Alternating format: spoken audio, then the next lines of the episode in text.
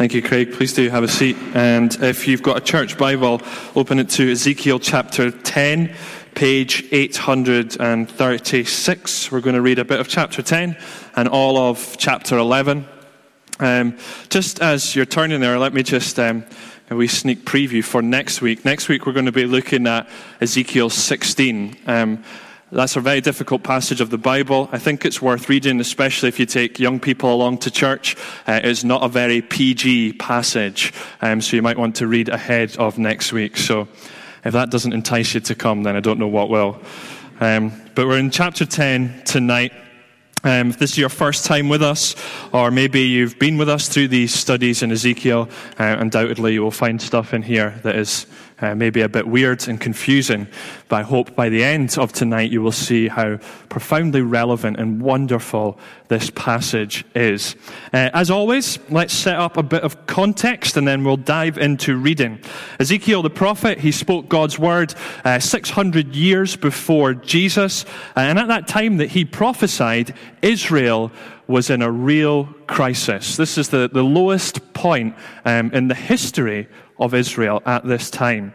Uh, you see, God had rescued this nation. He had given them great promises, promises that, that they would be used to bless all the nations of the world. Promises that, that they would be used to establish the kingdom of God, that, that God Himself was going to live amongst them, and they would be His people and He would be their God. And one of the chief structures that many in Israel believed was the guarantee of these promises, was the guarantee of God's presence with them, was the temple in Jerusalem. That was the place where God was said, God's glory was said to have resided. God's glory, we said in, in, the first week we looked at these studies, is, is the kind of visible representation of His greatness. It assured Israel of His intimate personal presence and care. But here's the problem. You see, God chose this nation, and although He chose them, they choose, they chose not to proclaim his name amongst the nations, but rather to profane his name. They had chosen not to listen to his laws on the whole. They chose to worship other gods, and they really did some of the most wicked things you could imagine. And so, in an act of judgment, after hundreds of years of patient endurance, God sent the mighty Babylonian Empire to sack Israel's capital city of Jerusalem and to take most of its residents off into Babylon as prisoners, including a young priest by the name of Ezekiel. Now, here's what we need to understand. Whilst most of God's people were prisoners in exile in Babylon, there was still a group that were left behind in Jerusalem. And so everyone thought at this time, including Ezekiel, we'll see in tonight's passage, they all thought that the, the hope of God's promises was with that tiny remnant that had been left behind in Jerusalem. As long as they were there, as long as the city's still standing, as long as the temple's still there, there is still hope for these great promises that God had made. But what we've seen in the book of Ezekiel is that Ezekiel's message has been one of judgment on Jerusalem. God has been telling people not to put their hope in that city, in that apostate city, because He is going to send the Babylonians back. They are going to absolutely destroy it. They're going to ruin His temple, and God's glory is going to leave His land and His city. Now, we need to understand how unbelievably devastating that news is. That's hundreds of years of understanding how, how God worked with his people. All their hope was tied into Jerusalem and the temple's survival. What will become of God's presence if that city falls?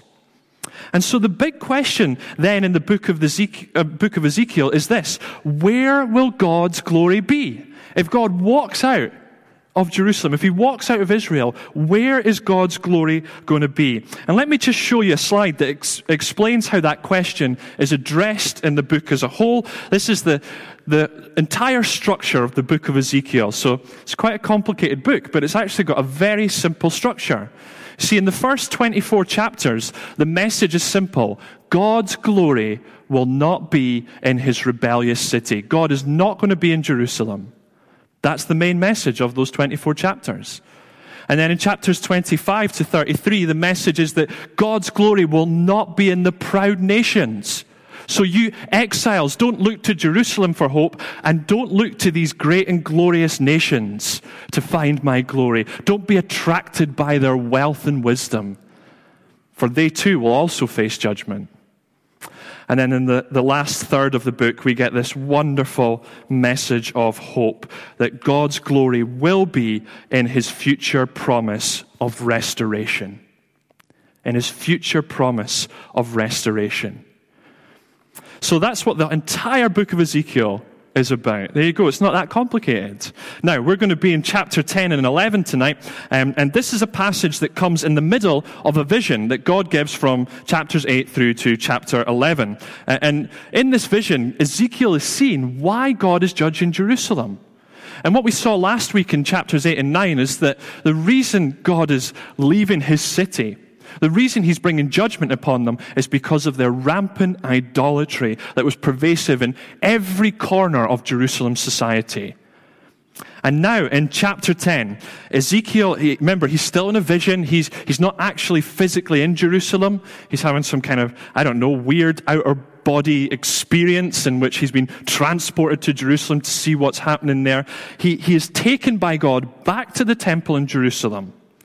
And in the temple, he sees God and all his glory. And it's that great picture that we saw uh, way back in chapter 1 by the Chebar Canal as that image of God's chariot upheld by these mighty creatures called cherubim. And as Ezekiel is watching this, he sees this kind of heavenly chariot parked outside the temple, and God's glory is about to mount it, and he is about to leave his temple for good. So let's pick it up from there. Chapter 10, verse 18. Then the glory of the Lord departed from over the threshold of the temple, and I stopped abo- and stopped above the cherubim. While I watched, the cherubim spread their wings and rose from the ground, and as they went, the wheels with them. They stopped at the entrance to the east gate of the Lord's house, and the glory of the God of Israel was above them. These were the living creatures I had seen beneath the God of Israel by the Chebar River, and I realized that they were cherubim. Each had four faces and four wings, and under their wings were what looked like the hands of a man. Their faces had the same appearance as those I had seen by the Chebar River. Each one went straight ahead. Then the Spirit lifted me up and brought me to the gate of the house of the Lord that faces east. There at the entrance to the gate were 25 men and I saw among them Jaazaniah the son of Azur and Pelatiah the son of Benaiah, leaders of the people. The Lord said to me, Son of man, these are the men who are plotting evil and giving wicked advice in this city. They say, Will it not be, will it not soon be time to build houses? This city is a cooking pot and we are the meat. Therefore prophesy against them. Prophesy, Son of man. Then the Son of the Lord, the Spirit of the Lord came upon me, and he told me to say, This is what the Lord says. This is what you are saying, O house of Israel, but I know what is going on through your mind. You have killed many people in this city and filled its streets with the dead. Therefore, this is what the sovereign Lord says The bodies you have thrown, they are the meat, and this city is the pot, but I will drive you out of it. You fear the sword, and the sword is what I will bring against you, declares the sovereign Lord. I will drive you out of the city and hand you over to foreigners and inflict punishment on you. You will fall by the sword, and I will execute judgment on you at the borders of Israel. Then you will know that I am the Lord. This city will not be a pot for you, nor will you be the meat in it. I will execute judgment on you at the borders of Israel, and you will know that I am the Lord. For you have not followed my decrees or kept my laws but have conformed to the standards of the nations around you. Now, as I was prophesying, Pelatiah, the son of Benaiah, died. And then I fell down and I cried out in a loud voice, Ah, sovereign Lord, will you completely destroy the remnant of Israel? The word of the Lord came to me, Son of man, your brothers, your brothers who are your blood relatives in the whole house of Israel are those of whom the people of Jerusalem have said, They are far away from the Lord. This land was given to us as our possession. Therefore, say, This is what the sovereign Lord says. Although I sent them far away among the nations and scattered them among the countries, yet for a little while I have been a sanctuary for them in the countries where they have gone. Therefore, say, This is what the sovereign Lord says I will gather you from the nations and bring you back from the countries where you have been scattered, and I will give you back the land of Israel again. They will return to it and remove all its vile images and detestable idols. I will give them an undivided heart and put a new spirit in them. I will remove from them their heart of stone and give them a heart of flesh. Then they will follow my decrees and be careful to keep my laws. They will be my people, and I will be their God. But as for those whose hearts are devoted to their vile images and detestable idols, I will bring down on their own heads what they have done, declares the sovereign Lord. Then the cherubim, with the wheels beside them, spread their wings, and the glory of the God of Israel was above them. The glory of the Lord went up from within the city and stopped above the mountain east of it. The Spirit lifted me up and brought me to the exiles in Babylon, and the vision given me by the Spirit of God. Then the vision I had seen went up from me, and I told the exiles everything that the Lord had shown me. Well, let's pray before we look at this passage. Father, we have already sung of how we need your help, and we ask again that you would help us by your Holy Spirit to understand your word. Father, there are amazing promises in here, there are severe warnings also. Help us to be challenged where we need to be challenged, and help us to be comforted where we need to be comforted. Father, we want to praise you for the transforming work of your Holy Spirit that changes hearts of stone to hearts of flesh. Help us to grasp tonight how amazing it is to be part of that wonderful promise. We pray this in Jesus' name. Amen. Here's the question we are going to think of tonight How can we know that God is with us? How, how can you know that God is always going to be with you. One of the great tragedies of human sinfulness is that we presume that, that God should always be with us. I mean, we're good people, a lot of us, we're nice. So why would God not want to be with me? But the Bible teaches us, and the Bible's quite clear, that um, those who refuse to turn to God in repentance will spend an eternity without Him. What about if you're part of the church? Does that mean that God is always going to be with you? If you've read your Bible, if you go to church, if you've been brought up in a Christian household, does God ever give up on people who say that they are His people? What about in Matthew 5?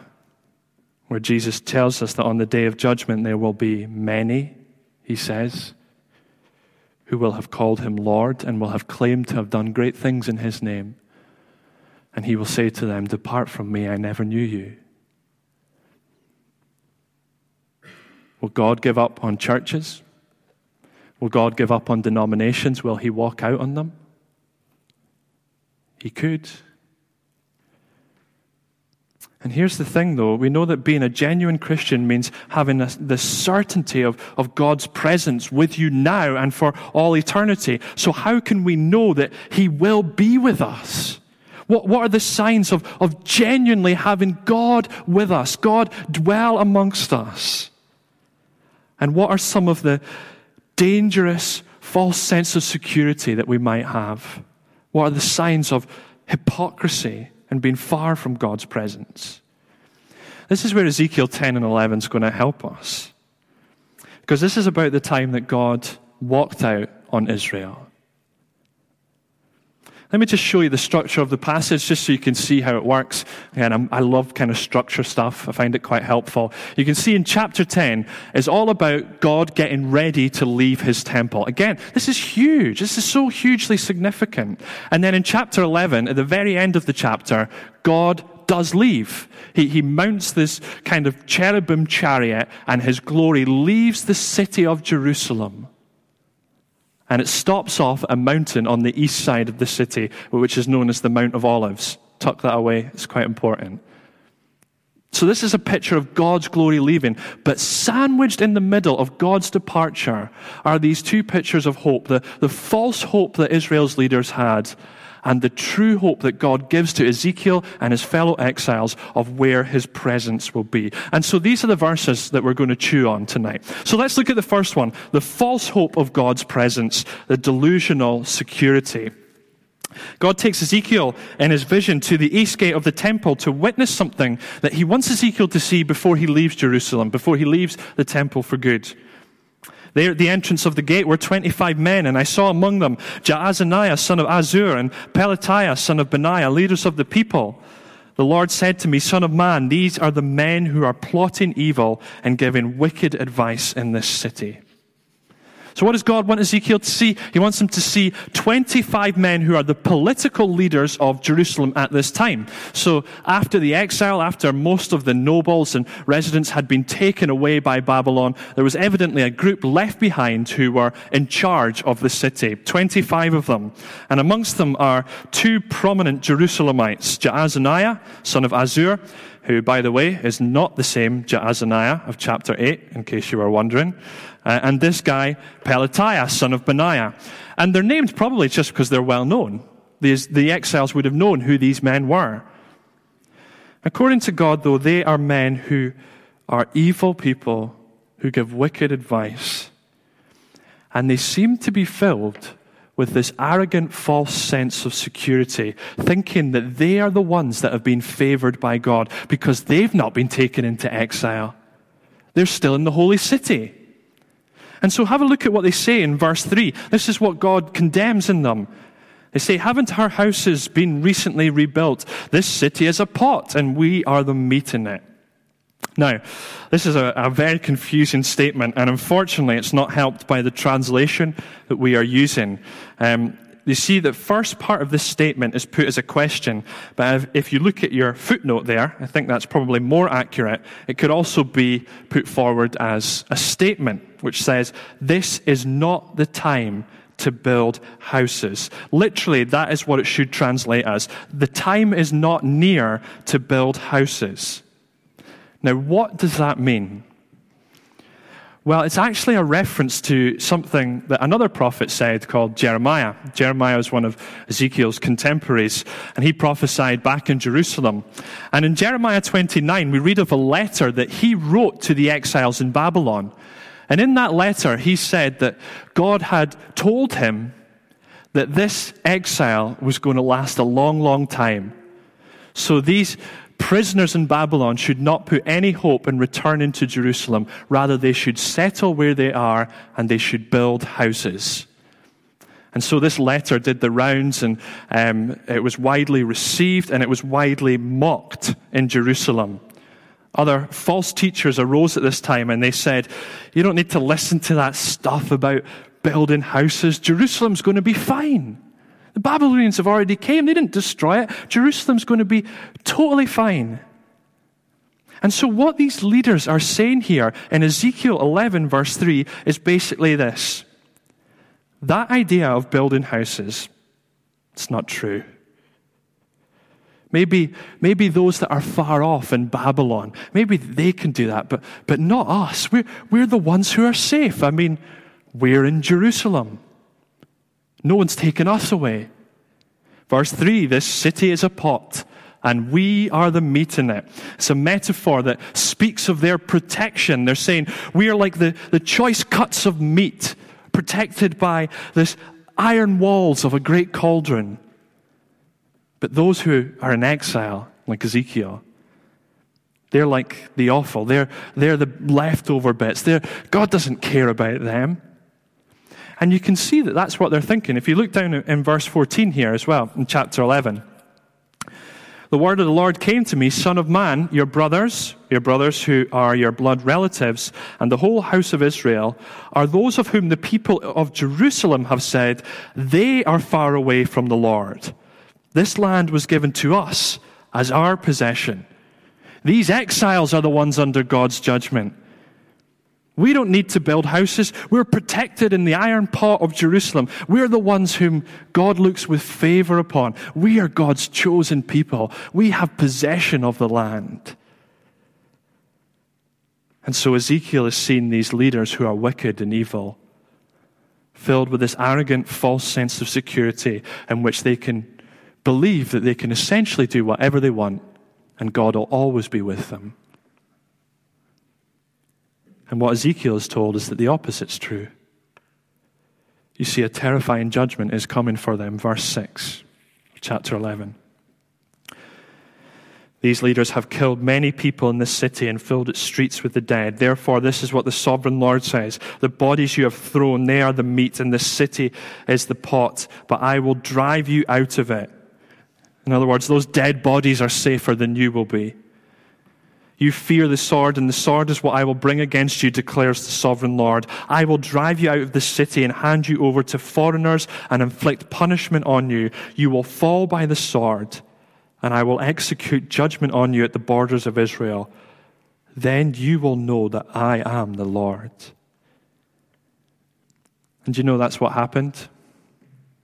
You can read about it in 2 Kings chapter 25. The Babylonians came back to Jerusalem and they took the nobles off to a place called Riblah on the borders of Israel and they executed them. They were brought out of the pot and into the fire, as it were. And why did it happen? Because God left them. Because the glory left them. They had no protection.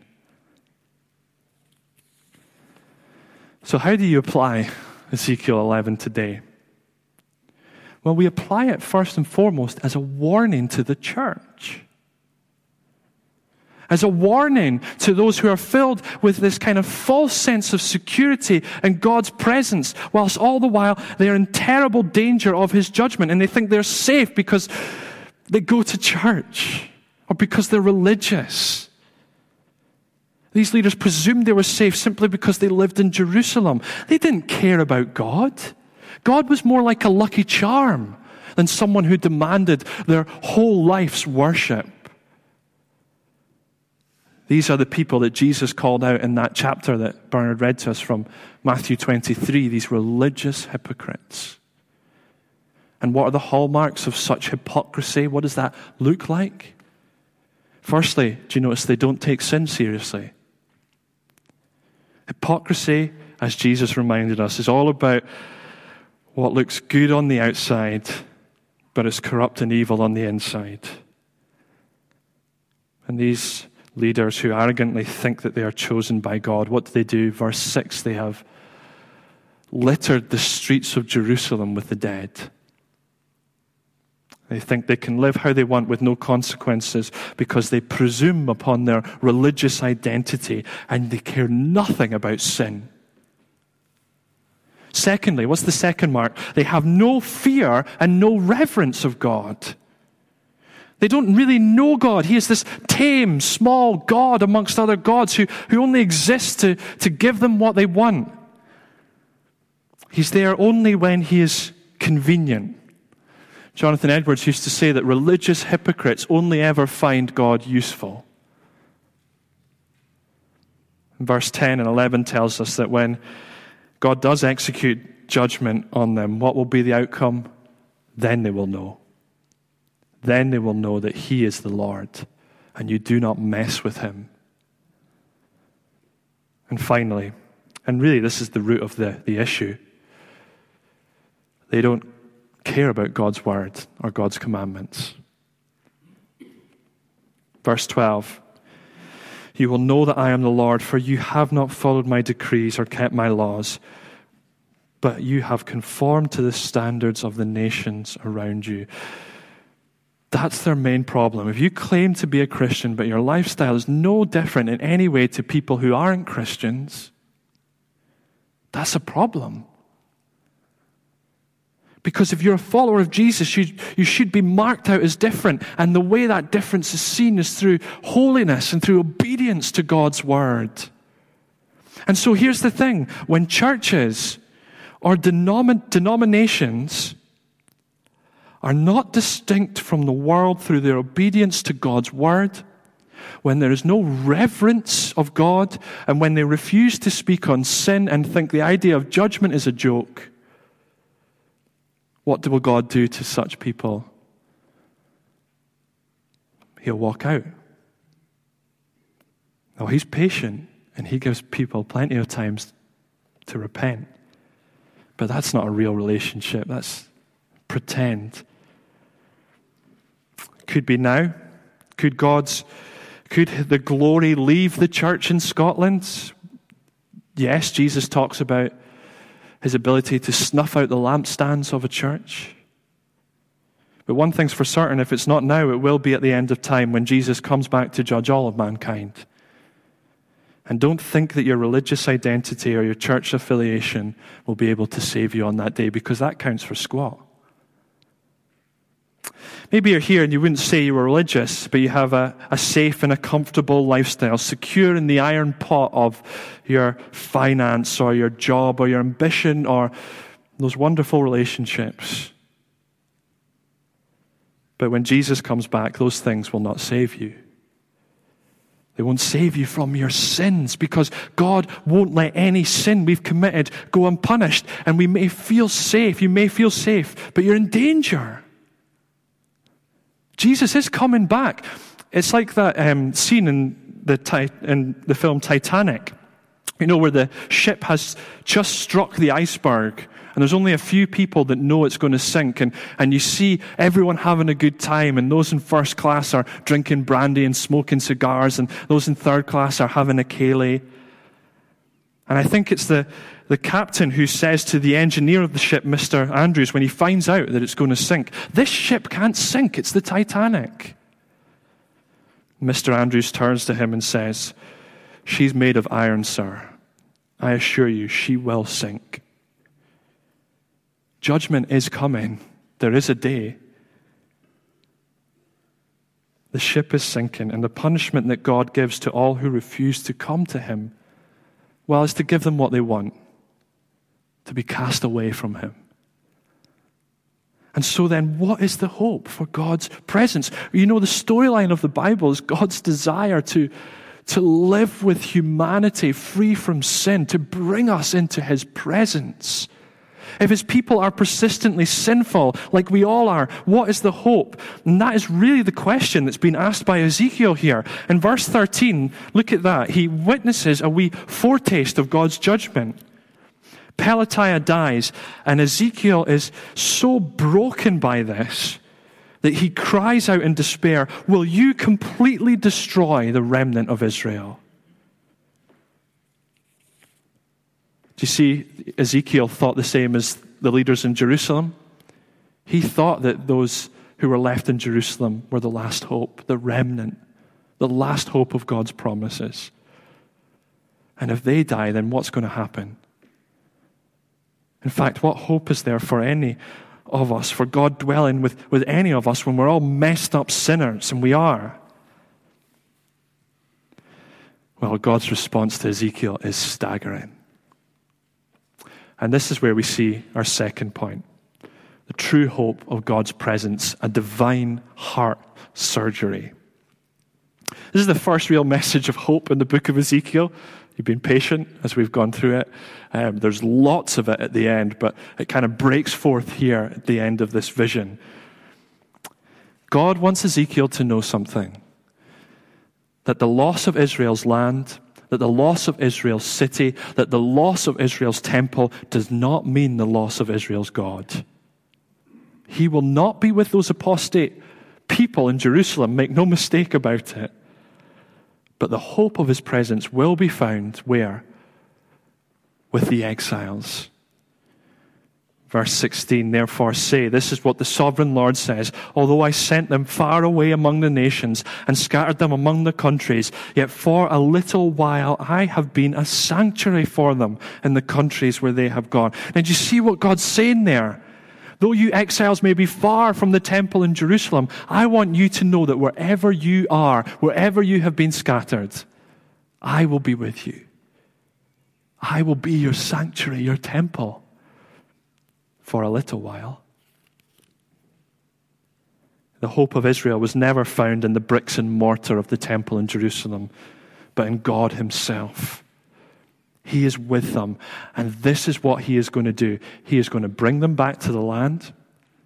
And look at the promise. Verse 19 I will give them an undivided heart and put a new spirit in them. I will remove from them their heart of stone and give them a heart of flesh. Then they will follow my decrees and be careful to keep my laws. They will be my people, and I will be their God. You see, God's going to take these exiles and He's going to make them into something new, something different. And notice that it's not their devotion to Him that's going to achieve this. Notice that how many times God says, I will do this, I will do this, I will do it.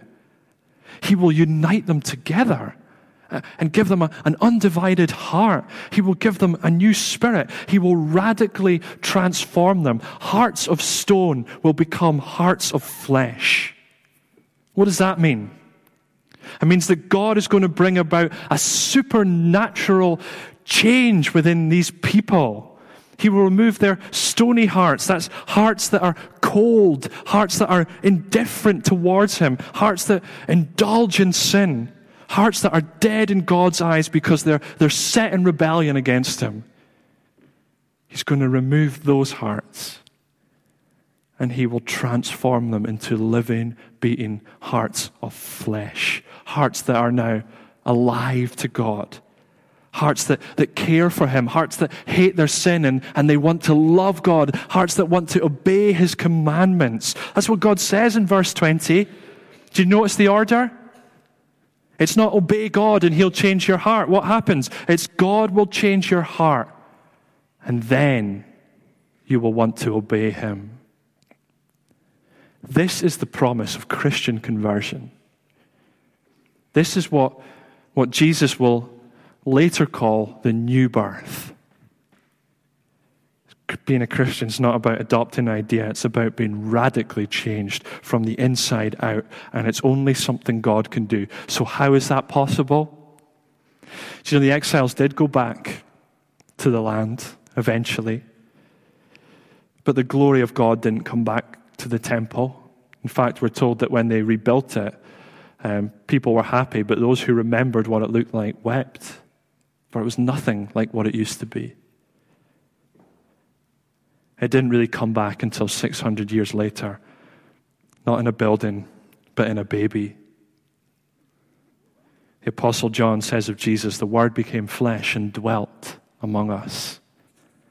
We have seen his glory. Now, that verse is amazing. The glory came back.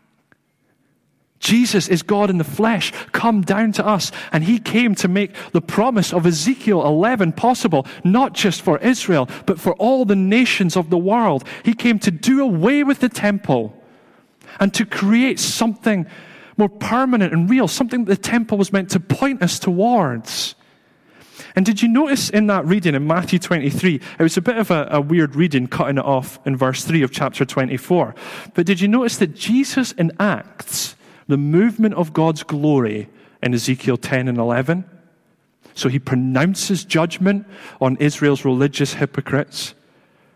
And then, in, just at the end of chapter 23, as he weeps over the apostate city of Jerusalem, he pronounces judgment on the house of God there. And what does he do?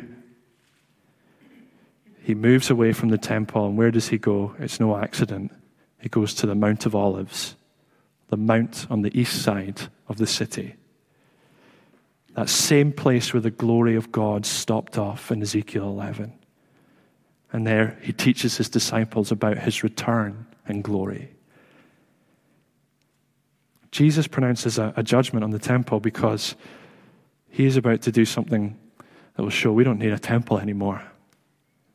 At the cross, as he died, as he bade, as he bore the punishment for our sin, all that sin that should rightly separate us from God's presence, he takes it. And what happens to him? He is separated from God's presence so that we would never have to be, so that we could be brought in, so that the glory would not leave. He does it so that our sin will be paid for, so that God, by His Holy Spirit, can now take up residence in our life. So, where does God live today? He lives in us and all who trust Jesus. Now, how do you know that that's you? That you have God's Spirit in you, that you are God's temple?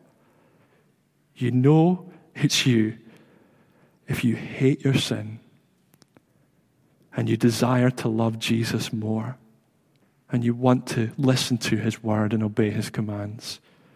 Even if you fail, because a stony heart cannot do that. A stony heart does not hate sin. A stony heart does not revere God. Only a heart that's made alive by God's Spirit. Is that you? My brother and sister, if that is you, then God has done something amazing in you. He has transformed you. You are His temple now, the temple that He will never leave. We are standing in the middle of the great promises given in Ezekiel. There's more to come, but we're standing in them now. And I just want to close by getting us just very briefly to think about the immense applications of this that God is in us and that He's changed our hearts. Firstly, we need to recognize that there's no room for any sort of pride or arrogance in, in those who would call themselves Christians. I mean, what do you have to be proud of? We are, I've said it a few times tonight, we are messed up sinners. We really are. Doesn't matter what our background is, we are all under judgment. And the only reason that we are safe is because of God's grace and His transforming power. He did the work, not us. He transformed us. That's why in the Gospels, do you know, it's the, it's the religious hypocrites that Jesus criticizes. Did you notice it's the ones who they would have considered were far from God that were brought in? The outsiders, the poor, the lepers, the Gentiles, the thieves, the prostitutes, the sinners, those who humbly come in repentance. We can't be arrogant because it's God who transforms our hearts. It was Jesus who saved us. It was Jesus who changed us. And our only boast, therefore, is in his wonderful cross. Secondly, we need to realize that what every Liverpool fan sings is true. You never walk alone. As a Christian, you never, ever walk alone in the darkest times, whether you're going through death's dark valley or whether you're in the green pastures, the Good Shepherd does not leave his people. He is with us by his Spirit in times of great trial. We are never far from him. In fact, it's often in those moments where you feel his presence. Jesus will not abandon those whom he gave up everything to get. And finally, we need to recognize this. It can be tempting as we look out at the state of the church in Scotland to think that God has left. This nation used to be known as the land of the book. And yet, its two major denominations have openly turned from his word.